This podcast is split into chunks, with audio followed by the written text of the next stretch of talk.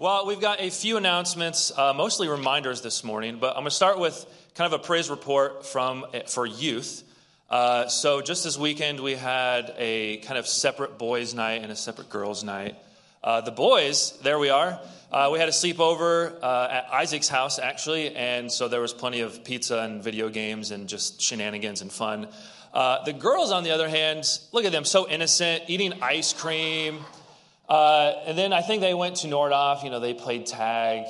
And then it, it turned, uh, it turned in a different way. They actually plotted against us boys. There they are. So I don't know if you can see it. There is a map in the middle of that table of the boys' house. And uh, what they did is they went on a, I think the email to the parents was secret mission. Uh, and so they came over, and I don't know if you know this, but uh, they decorated our lawn with forks. Um, and if you want to know what that means, ask Shiloh, because she was the ringleader. Uh, but they decorated our lawn with forks, and we actually um, saw them doing it. The boys kind of looked out the window and were like, there are kids outside. So we caught them.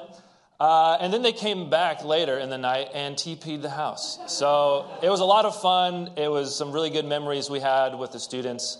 Uh, and then next up, uh, next, let's see, I guess you, I think I have it right here. Yes, the 29th. Not, we're, we're not going to have any events this coming week, but the 29th, we are going to the beach from 8 to 4. Uh, we're going to Carpinteria State Beach. We did it last year, it was a lot of fun. Uh, we played uh, Ultimate on the Beach, uh, which is really cool, had a lot of fun. So we're going to be doing that. Signups are by Wednesday, July 26th. So you can let me know.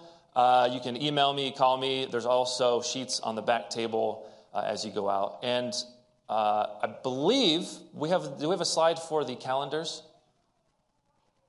Yes. Oh, so we also have uh, summer calendars uh, for up until the end of August. Those are also on the table out there. You can pick those up to see what we have going on for youth stuff. Uh, second, we have just a couple reminders. So this Saturday, the 22nd, the women are having a cooking workshop. Uh, it's at 10 a.m. It's going to be here at the well. And today is the last day to sign up. So if you have questions, see Kathy. She can help you out with that. Um, lastly, a reminder there is a memorial for Sharon 1, uh, and it's going to be on August 5th, 2 p.m. here at the well. If you have any questions, ask Pastor Tyler. He can help you with all the information with that. Right. Thank you, Maya. Thank you, worship team. Ain't seen a cloud in forever over me, but I believe your rain is coming. Mm. Yeah, I've been hanging on to high hopes, cause you're the one who's making dry bones come to life. You're the light I put my trust in. Every word you say is gonna come true. You will lead me to the promised land. Everything you say is gonna happen, even though I haven't seen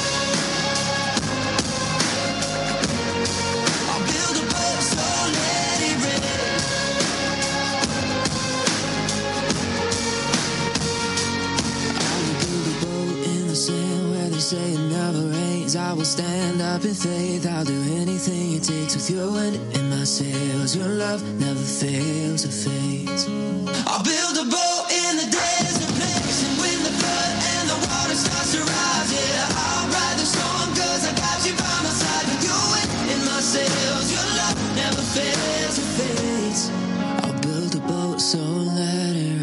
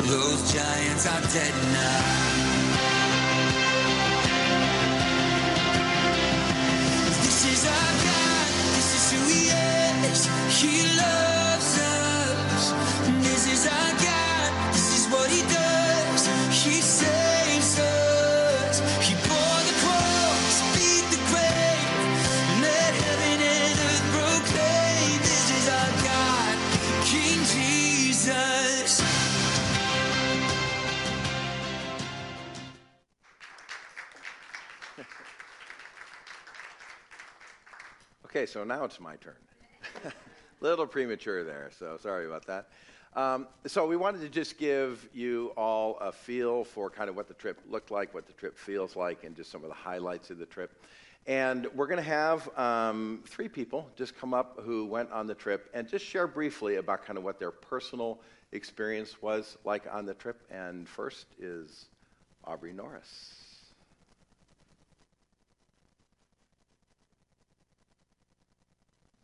Hello? Okay.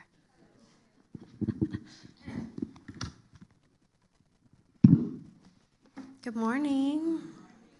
It's good to see everybody here. Um, well, there were a lot of things on this trip. Um, but when Mark asked um, about what impacted us the most, um, Something that really stood out to me was all the testimonies that I heard and saw with my own eyes. Um, it was my first time to Tijuana. We have been to Ensenada several times to build houses. Um, so this was just a new base, a new experience. And um, one of the beautiful things that we did while we were there was that each of the builders that we worked with came each evening, uh, a different one every evening, and they shared about their own testimonies. Um, I think all of them had grown up in Tijuana. They had varied backgrounds from uh, being growing up in an orphanage, being abandoned, um, prostitution in their families drug addiction, being homeless. Um, and then they told us of what God had done in their lives and how He had transformed them from being hopeless to being builders for the kingdom of God. And it was so powerful to hear each story each and every day of how God had moved in their hearts, in their lives. And now they were serving their own community and serving people around them, their neighbors, people that they didn't know, um, and loving them with the love of Christ by sharing what He had done for them and using their hands and their feet to love them. Um, we heard from two people that were at the very beginning of Homes and Hope and how it started. So, um, the first, the man that f- first took an offering because he heard God telling him, I want you to take an offering for me. And he said, his name was Dave. He said, Okay, God, well, what are we using this for? And he said, It doesn't matter. Just take the offering and I will show you. So he took an offering from the staff at YWAM, uh, and it sat for several months until God showed them what they were to do. They were to build a house for a family in Mexico, in Tijuana. Uh, so to hear how God spoke to him and he obeyed, he just did what he was told to do. He didn't see what it was going to, what the fruit of it was going to be. He didn't see what was going to happen. He just listened and obeyed. Um, another woman who spoke was she was three when they first did that first house build. She went with her dad, uh, Sean Lambert, who started Homes of Hope. It was their very first build. They were just going to build one house. And there were some people living in a bus next to the house that they were building. Um, and she befriended the children on this bus. And the mother kind of put her wing around this little girl while her family was building a home and looked after her. And at the end of the house build, she said to her dad, Well, are we going to build a house for the bus people? And so that was the beginning of Homes of Hope, was all these yeses to what God was doing in their lives. And so that's what really impacted me um, was seeing what a simple yes to God will do. Saying yes to God will open doors and it will bless multitudes when we give Him our yes. Um, it, remem- it reminded me of, of James 1 22 through 25. So I'm going to read it to you. It's through the Amplified Version. It says, But prove yourselves doers of the word actively and continually obeying God's precepts, and not merely listeners who hear the word but fail to internalize its meaning, deluding yourselves by unsound reasoning contrary to the truth. For if anyone only listens to the word without obeying it, he is like a man who looks very carefully at his natural face in a mirror. For once he has looked at himself and gone away, he immediately forgets what he looked like. But he who looks carefully into the perfect law, the law of liberty, and faithfully abides by it, not having become a careless listener who forgets, but an active doer who obeys, he will be blessed and favored by God in what he does in his life of obedience. And that's what impacted me the most was how God blessed their yes and that he'll bless our yes in what we do for him when we give it to Him and answer His call to obey.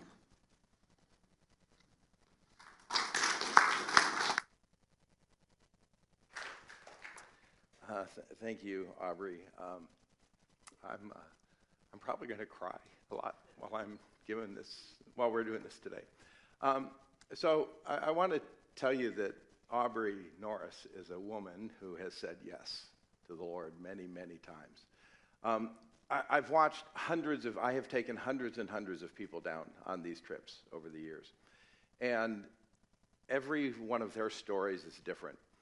But some of them who've gone multiple times, uh, like Aubrey, is someone who has constantly said yes to the Lord and is going now on trips like this, not just as a worker, not just as a participant, but as a mentor, as a leader, as someone who is impacting the people around her on our trip and the families and everybody else. And so again, that's just part of what comes out of coming on a trip like this is a woman like Aubrey saying yes over and over and over again and the Lord using her for his for his glory and for his kingdom. So um, our next sharer is Eileen.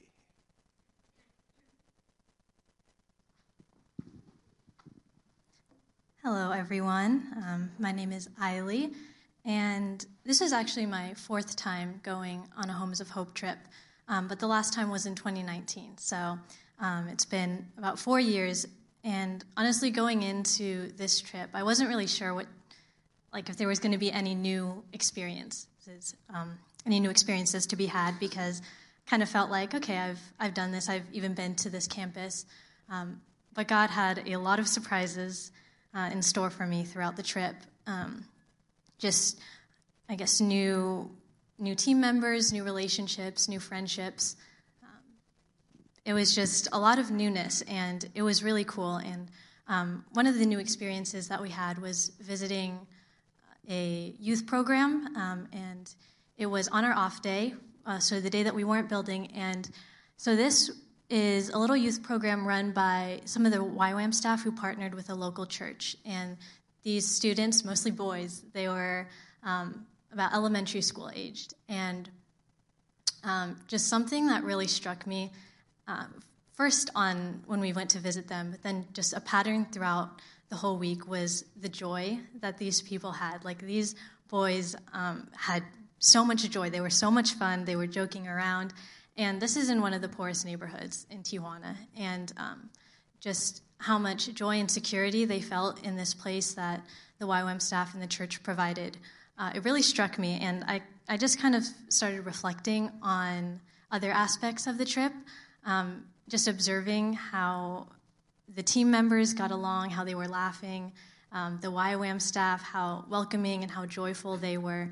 And um, it was just really neat to see the joy of the Lord present in these people because honestly, it's something that I forget often. I, I just kind of go through life just like, okay, I just got to obey God. I just got to do this stuff. And I forget that there's so much joy in doing that. And um, one of the just most impactful reminders of this was listening to the YWAM staff. Um, and so they shared their testimonies. And like Aubrey said, they came from very, very harsh backgrounds. They had gnarly stories. They had a lot to grieve and a lot to lament of their past. But if you were just around them, if you saw them laughing and interacting with the kids and the family and with us, you would just immediately see how joyful they were. And I think that is just such a strong testimony to what the Lord is doing, not just in um, our teams, but in the staff, in the families, and in the kids. The, there's just so much joy and just how God used the relationships, um, the friendships of so many people. And so that was just what impacted me the most and something that I did not expect, but it was not a surprise to God. And um, He just really spoke to me through watching people and just how full how full the, their lives were.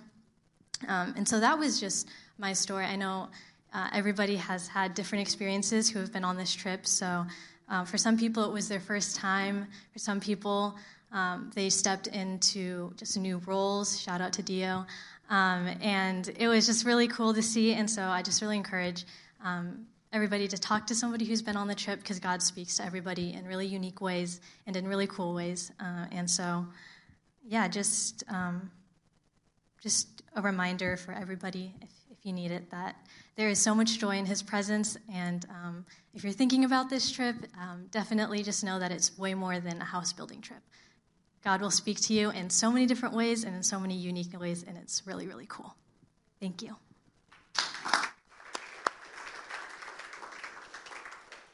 Thank you, Eiley. So, Eiley, before you go back to the bridge, um, I, I, just want to say something about this young lady. Um, she she grew up a pastor's kid here in this church, and um, we meet every night as a team because there's two things kind of going on when we're in Mexico. It's what we're doing with the family and what is happening among our team. And so our team time every night is very important, and there's different formats to what we do, but there's a lot of time for just people sharing about kind of what is going on in their lives through the course of the week. And I won't go into what she said, but Eiley shared a very personal kind of piece of information and, and, and just kind of insight and kind of um, threshold in her life while she was down there that I was blown away by. I was, it was so personal, it was so real, it was so mature um, that I saw in Eiley a, a young woman who is, if I can just kind of put it this way, coming into her own. You know, she is becoming the woman that God wants her to be, and it was so beautiful to just see that going on during the course of the week. And I, I told her I admired it, and I really I just think God worked in your heart in a lot of different ways during the course of the week. So. Thank you. All right, our last one, Isaac. Good morning, everybody.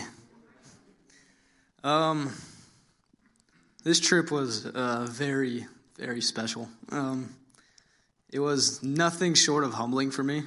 It's, this was my first time out of the country, right, Mom? That was the first, yeah, that I can remember. Um, and it, it, was just very impact, impactful seeing how they live. And I prepared something very similar to what Eiley was talking about with the joy. And I, I God kind of redirected me to something else, probably because He knew that she was talking about that. But um, I, I really want to touch on the the impact of what we're doing and how much we are actually changing the lives of these people by being there.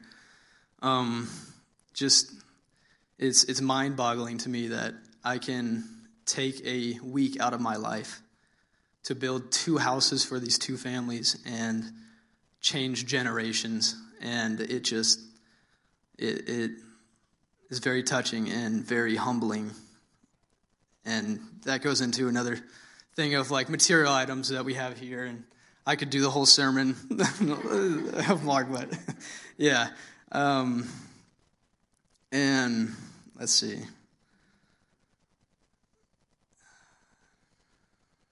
And I, and I just want to say this Dio was a huge, huge part of this. And I remember one thing he said in this private conversation that everybody heard that we are there to work and not rest. And that pushed me through the week. That, that really provided that sputna. What is, what is it called? Chutzpah. That's the word. Chutzpah. Sputzna. um, but Gonzalo also said something at the end of, I believe it was the second, um, the second build, and it was the comparison of the house, the free gift of the house, to the free salvation of the Lord. And I just,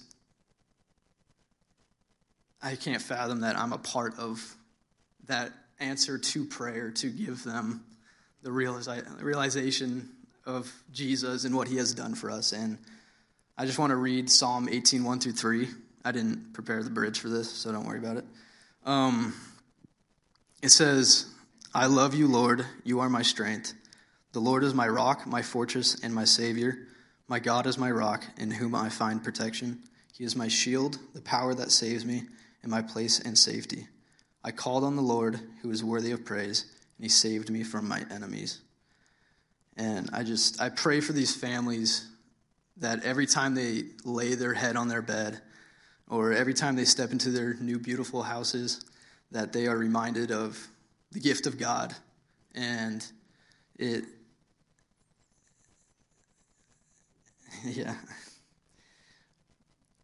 I'm just, I just pray that they are able to rest in, in His hand and they, they see the light of us, the light of God through us being there building their house.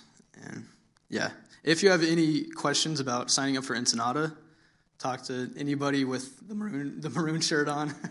or anything because it, it's i remember mark aubrey and eiley sharing their testimony about the previous ensenada trip or the other tijuana trip and it's something else to actually go there and do it versus hearing it and i highly encourage anybody to sign up yeah that's that's it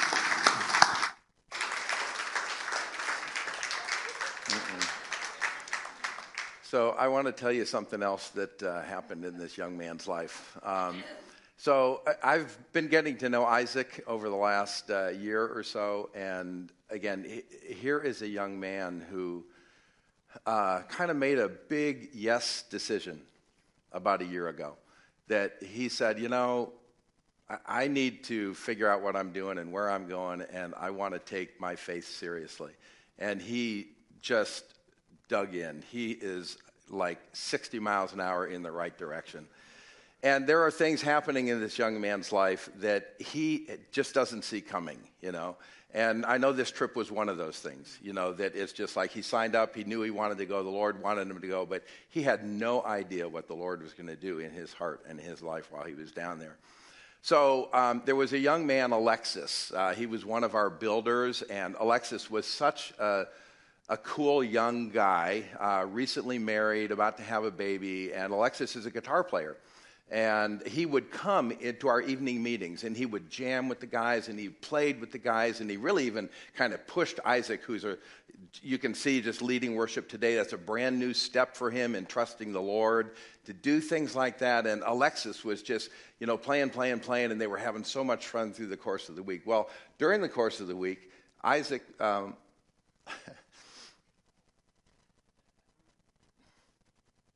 Isaac found out that uh, Alexis had had a guitar, and he'd been playing for a long time, and his guitar had been stolen um, a few years back. And um, so uh, on the last night that we were there, Eileen put the picture up. Um, Isaac gave his guitar, and it was a really nice guitar that Isaac had. And he surprised everybody and surprised Alexis, and he just told Alexis, you know, this is yours, buddy, this is yours, brother. You need this way more than I do. And again, that's just so indicative of the work that the Lord did in hearts of people who went on this trip. So thank you, brother.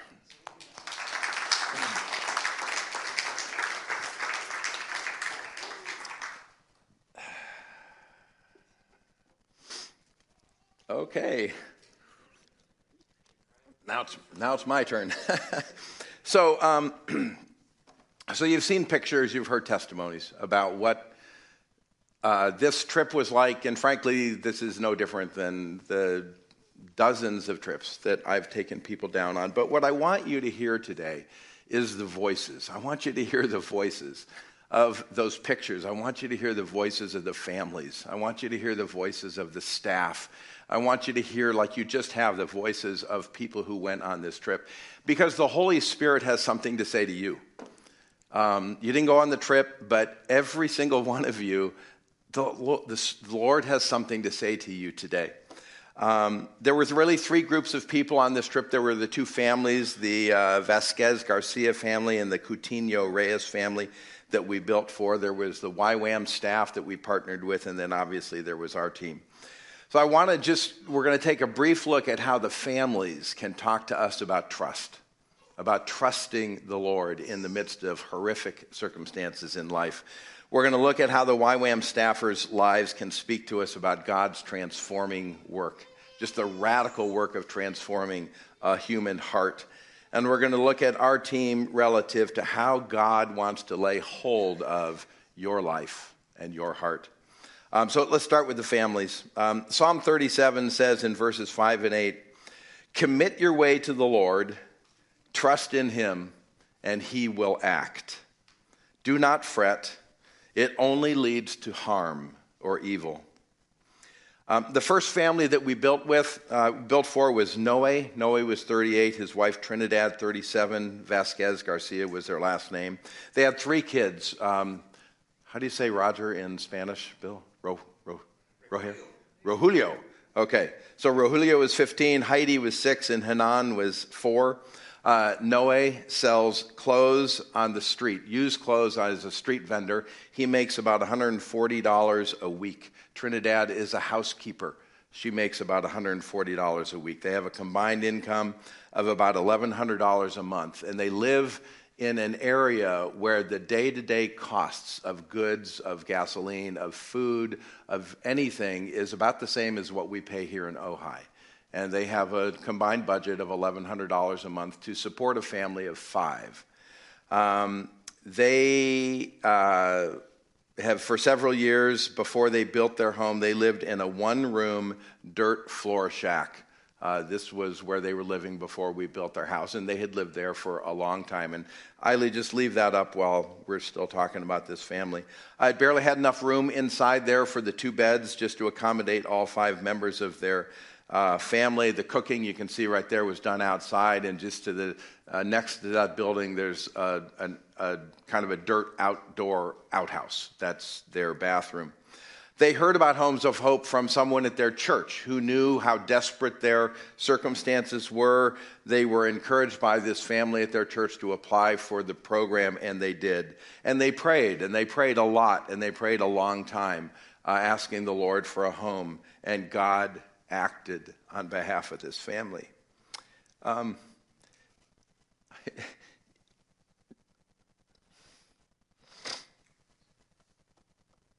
you know, a family like this, and you've heard uh, some of the others share, they have nothing. They have nothing, literally, in this life. Their lives are about survival on a day to day basis. Um, they have, both parents have very little education. It's very common for uh, folks like this to drop out of school in sixth grade, seventh grade, eighth grade. That's the extent of the education they'll ever have. They have virtually no hope in their lives because of the circumstances. And this is a mom and dad who feel the daily heartache of wanting a better life for their kids, of wanting things to be different. And they live with that heartache year after year after year. But even in the midst of this overwhelming and desperate life circumstances, they had joy. And I'm so glad, Eileen, thank you. And I'm so glad uh, uh, Isaac, that that was what the Lord put on your heart, but that you shared what you shared. Um, because these are men and women and children who have joy in the midst of desperation. And that is the gift and grace and work of God. They worked hard on building their home with us. They had smiles on their faces. The, these two little girls were literally infectious. I mean, you could not smile or laugh with, uh, if you were around these two little girls that were just filled with joy, unfazed by the circumstances of their lives. And this family prayed. They cried out to God. They didn't worry, but they put their trust in God and He acted. When they received the keys to their home, and Eileen's got a picture of that, um, they just understood, like Isaac was talking about, what an enormous expression of love this is from the God of the universe. Yes, we were the hands. Yes, we were the feet. We were the ones who went down, like Dio said, and we did the work, but this is God's work in their lives, and they knew that, and they were so thankful for it. The second family that we built for, uh, Miguel was 35, Rubicelda was 36, Coutinho Reyes is their last name. They had two kids, Ruby 15 and Michael 13. Miguel's a security guard, makes about $110 a week. Uh, Rubicelda works in a factory, makes about 140. Same circumstances as the Vasquez Garcia family, $1,000 a month. Prices just like you and I pay every single day. And they lived in a very substandard shack for years. Outdoor cooking, this is their home uh, before we were able to bless them with a new one. Up until they applied for the Homes of Hope program, over a year ago, they had never in their lives received any kind of support from a nonprofit, from the government, or anything. They had just figured out how to kind of survive from day to day. Rubicelda was kind of the spokesperson for their family, and she talked about how difficult it was for them to believe that they would ever have a home. She modeled, though, and taught her, her kids in particular and her family to trust God. She was emphatic. I know, I know that someday God is going to bless us with a home. I don't know when, I don't know how, I don't know where, but I know it's going to happen. We have to trust God. She shared a, uh,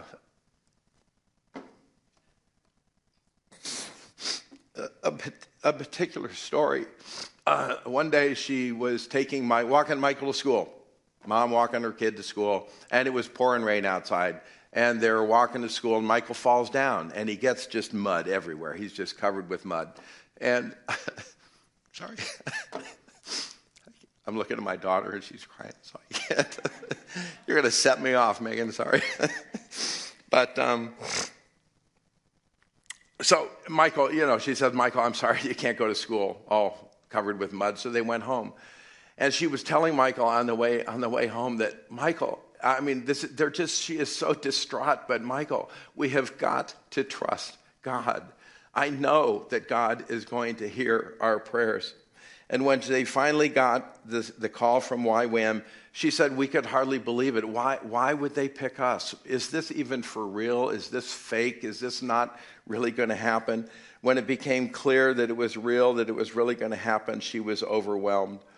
And when she got the, when they got the keys, what we have a process where we all get in a circle and we say something in the family and we give them the keys and they go in the house. And then they are in the house for about five minutes. And then one of us goes up and knocks on the door. This is their home. We have to be invited in, you know. And so we knock on the door and they open the door and they say, Welcome, come into our new home and this kind of stuff. So we all pile in. And uh, there's a picture Eileen's going to put up. And so she's, uh, Rubicelda is just talking to us about what this means to her and the family. And she points over in the corner at the table and chairs. So we buy furniture and we have, there's just a table. It's just a rectangular table and four chairs. And she said, In all of my 38 years of life, I never thought I would have a table and chairs. I never thought or dreamed I would have a table and chairs for my family to sit around and have dinner or have a meal. And she was just overwhelmed by having a table and four chairs, let alone the house that they were just moving into.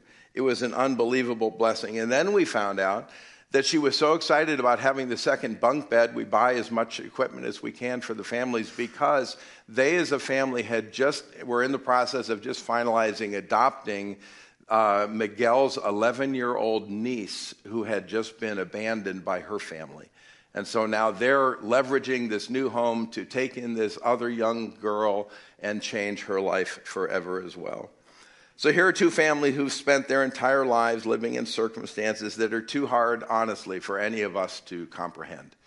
I, am sorry, that's just the reality. And we've, many of us have been through a lot of stuff, but none of us can understand the daily life of these folks until the day that they got that home. Um, they lived in poverty and desperation and heartache and hopelessness, but they put their trust in God, and God acted on their behalf in response to their prayers. I want to look at the YWAM staff. You've heard about just the testimonies that uh, these men and women gave us every night. They were powerful. They were so powerful. Uh, like Aubrey said, there were you know different stories, but similar themes: broken homes, abandonment, alcohol, drug abuse, lack of education, violence, crime, suicide. They were all looking, as we all do, looking for love in all the wrong places, uh, you know, and they just led them into darkness. But there were three common themes with every single testimony that we heard. One is that God relentlessly pursued every single one of those young people. Second is that when they found Jesus, there was radical transformation in their lives. And three was that when that transformation took place, they turned it into fruit. They became servants of the living God, and it made a difference in the lives of people around them. Luke 15, 8 to 10 says, Or suppose a woman has 10 silver coins and loses one. Doesn't she light a lamp, sweep the house, and search carefully until she finds it?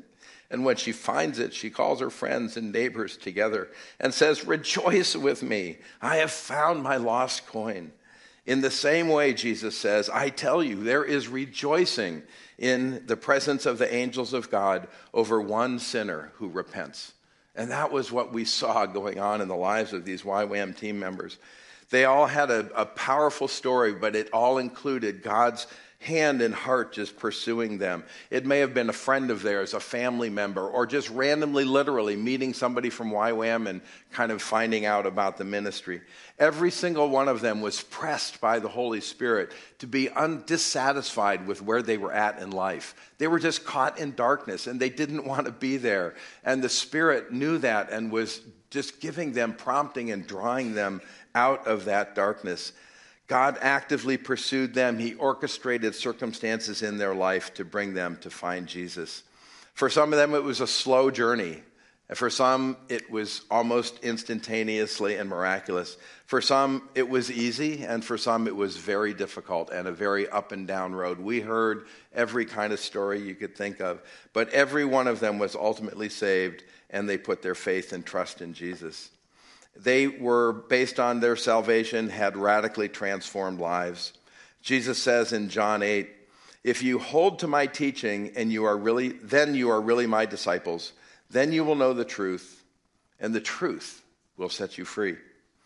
Um, while their paths were not always straight, they weren't always steady, uh, steady, all of them experienced being set free from whatever it was in their life that was separating them from God. Was it loneliness that was keeping them from coming to God? Was it self hatred, addictions, violence, hatred, bad influences, the people around them, their dysfunctional families, whatever was separating them from God? God helped them find a way through it and they all began new lives in relationship with their, with their Savior Jesus Christ. They began to, to learn and know and love God's Word that transformed their thinking in their hearts. They became part of a community of other believers who were running after Jesus just as well. And they were embraced by the love and grace of God and their brothers and sisters. Uh, in John 15, Jesus tells us, I am the vine you are the branches. Whoever abides in me and I in him, he, it, he it is that bears much fruit. For apart from me, you can do nothing. By this my Father is glorified, that you bear much fruit, and so prove to be my disciples. And that is what we were seeing going on before us in the lives of these young people. The third theme that was consistent in all of their lives is that they became fruit bearers. They had found a new family that helped them walk in the Spirit to follow and hear God's voice. They gave them new purpose, new meaning, new value in serving other people, in helping other young men and other young women get out of the darkness, just like the Lord had brought them out. Jesus tells us in John 4 that everyone who drinks of this water, he was talking to the Samaritan woman, talking about literal water out of a well, everyone who drinks this water will be thirsty again. But whoever drinks of the water that I, Jesus, the Son of God, gives them, they will never be thirsty again. The water that I will give him will become in him a spring of water welling up to eternal life. These young men and women experienced that truth that power in the name and life and of Jesus. They had been drinking the water of the world. It left their souls dying of thirst. And when they found Jesus, they began to drink the water that only Jesus can. And it became a, water, a, a spring of living water in them that impacted the people around them. Last but not least, let's look at our team. Um, 23 people from four different churches in California and Virginia. I've been taking teams, like I said, down for 25 years, hundreds and hundreds of people. Um, God made it clear to me many, many years ago why I needed to do this, why I was compelled to do this. And I tell the teams why. This is the first thing I tell them when we get there. Two reasons why I do this. One is because of the families, like uh, Isaac talked about, the impact on their lives, both materially, physically, mentally, emotionally, psychologically, and certainly spiritually as a gift from God is revolutionary in these families. And because of the impact on the people who go on these trips. I don't, I don't know, I know what happens with the families because you can see that as Isaac described, just the uh, clear message, the clear declaration of God's love for this family. It is unmistakable. It is loud and clear, and these families know that. And it, we have an opportunity to help them on their journey, to help them know and love and trust God even more than what got them to the place that they were. And for those who go, honestly, I have no idea what the Lord's got in plan in, in mind. I don't know what the Lord's going to do in their hearts, but what I do know is the Lord does have a plan. The Lord does have something that He wants to talk to you about. The Lord does have something He wants to say to you. I know that for a fact because I've seen it happen in everybody's hearts, in everybody's life. Then Paul says in Philippians 3:12, he says, "I press on that I may lay hold of that for which Christ Jesus has also laid hold of me." I lay that I may lay hold of that for which Christ Jesus has laid hold of me. When Christ lays hold of you in your life, he's got a reason. He's got a purpose. And our goal, our calling is to find out what is that reason? What is that purpose? And to do what the Lord has called out for us. Paul was talking about the fact that his life was no longer his own. When he met Jesus, he realized pretty quickly that was it. I, he uses the word slave. He identifies himself repeatedly. I am a slave to Christ. Uh, he means that in every sense of that word. He has no rights, he has no possessions, he has no his own purposes and ideas and thoughts mean nothing anymore. What means everything to him is God, is God's purposes, God's will, God's plans. That is what Paul lived his life for. And he calls that being laid hold of. His heart was laid hold of by God. Oswald Chambers says, Never choose to be a worker for God. But once God has placed his call on you, woe be to you if you turn aside to the right or you turn aside to the left. That's from Deuteronomy. We are not here to work for God because we have chosen to do so, but because God has laid hold of us. There are lots of uh, good examples just within our body here at the well of people that God has laid hold of and are living their lives as slaves to Jesus Christ. Our pastor, Richie, that is a man who has been laid hold of by God. And if you ever hear and know his whole story, that is a man who has been laid hold of by God. And he is living his life to do, his life's not his own anymore. He lives his life to do what God has, is, leads him to do. Kim Larson, she's all too often not here. Why? Because God has laid hold of that woman's heart. And she loves your kids and our kids and all kids. And the Lord has told her and led her and given her the gifting and the heart to serve and love our children. God has laid hold of that woman's heart, and she is hearing and she's answering, Yes, I will. And frankly, it probably wasn't even all that willing sometimes, Tyler. I mean, maybe early on, you know, like, Are you serious? Like, you really, what? You know? But she said, Yes. And she's back there doing it. Betty. Here's a woman who just has been laid hold of in her heart to greet people, something so simple as hugging and greeting people. But every single one of you, everybody in this room, I'm sure, has been hugged and greeted by Betty because the Lord has laid hold of her heart. And she simply said, Yes, I'll go do that. I can do that. That's my contribution to the kingdom of God. Dale, here's a man. I'm no, no, you don't have to stand up, Dale. It's okay. not going to make too much fun of you. Uh, no, but here's a, here's a guy who just, Dale retired, the, the, the Lord laid a hold of him, and the Lord gave him things to do here at this church. And Dale said yes. And he does it with joy, he does it with purpose, he does it with commitment in his heart because the Lord laid hold of that, man, that man's heart. God has laid hold of me personally many times through my life, just in the journey, in my journey of following Him. And one time had to do with mission trips. I had no interest in missions at all, zero. Um, in fact, I might have even had a negative kind of con- connotation of them before the Lord, on a mission trip myself, laid hold of my life as it relates to doing like trips like this in, in, in uh, going down to Mexico. And, and I say this in a very positive way. He, he laid hold of me in a big way. And it's like, I don't have a choice. I am compelled by the Lord Jesus to do what I do. And I, it's not always easy. It's not always fun. There's a lot, a lot of ups and downs, but there is just no question that this is His work in and through me. Um, and I have said yes. You know, yes, Lord, this is what you want me to do. So let me just bring us in for landing. Let's, let me just talk briefly about what's this mean for you all of you who are sitting watching those pictures, listening to the testimonies, listening to me. Um, like the families, let's look at those three categories of people. Like the families, every single one of us has an opportunity to put our deepest trust in God. Our circumstances, like we, I'm, I'm sure you would agree, are nothing like the families who were in Mexico. But there is ample opportunity in the life and heart and mind of every person sitting here today to put your trust in God in some way that He's asking you to that is maybe a little bit of a stretch, a little bit of a push, a little uncomfortable. That is something that He has for every single one of us. And if we will do that, He promises He will act. If we put our trust in Him relative to whatever He's putting on your heart, He promises that He will act in relationship to what that is. It's His will, it's His timing. So, where is God prompting you? What's God saying to you about trusting in Him?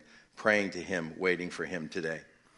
Like the YWAM staff whose lives were radically transformed. Most of us here today are believers. We've been walking with Jesus for either a, a short period of time or an eternity, eternity like Ernie. Um, you know, it's been how long? It 5,000 years, Ernie? Whatever. Some big number, some big number that Ernie's been following Jesus. But every one of us, you know, we've, we've experienced the transformation in our lives of Jesus, but he's not done. And that's the point. He has ways in your heart and your life that He wants to still transform you. And I don't know what that is. That's between you and God. But what is it that God is speaking to you about relative to transformation in your own heart, in your own life? And lastly, like our team, God wants to lay hold of your life. I know that. Scripture says it, Paul testifies to it. He wants to lay hold of your life, of your heart. He wants all of your heart, every single part of it. He wants your life, everything in your life. He wants it to belong to Him. And He has a plan and He has a purpose. What is it? How are you aware of whatever that is for Him? Uh, are you embracing, are you devoting yourself to what the Lord has laid hold of your life for?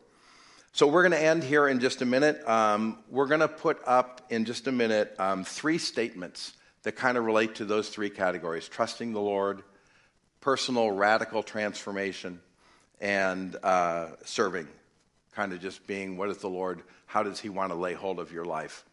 So we're going to put those statements up on the screen, and we're going to take a couple of minutes. Uh, I'm just going to sit down, and this is time in silence for you to talk to the Lord. Listen to Him.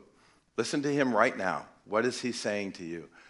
Talk back to Him if you want to, but we're going to take a couple of minutes. Just look at these three statements meditate on them, consider them, ask the Lord what's He want to say to you about each of the three of those, and then I'll pray and we'll be done. So, uh, Eiley, if you'll put up those statements, a couple of minutes between you and the Lord.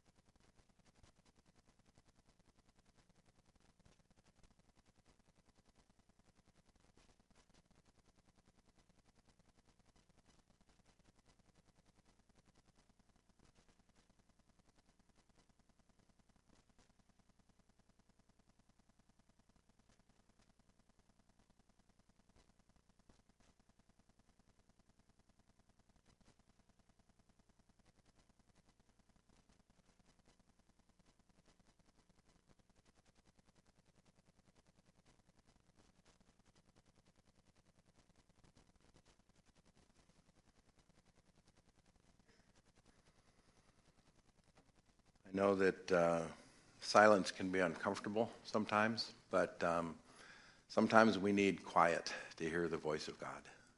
And it does take time to hear the voice of God. But um, let me just pray. Lord, thank you. Thank you. Thank you so much for the gift of your salvation, Lord, for the gift of giving us the opportunity to put our trust in you because you have promised that when we do that, Lord, when we put our trust in you, when we lean into you, when we are past the, our ability to handle, to cope, to understand.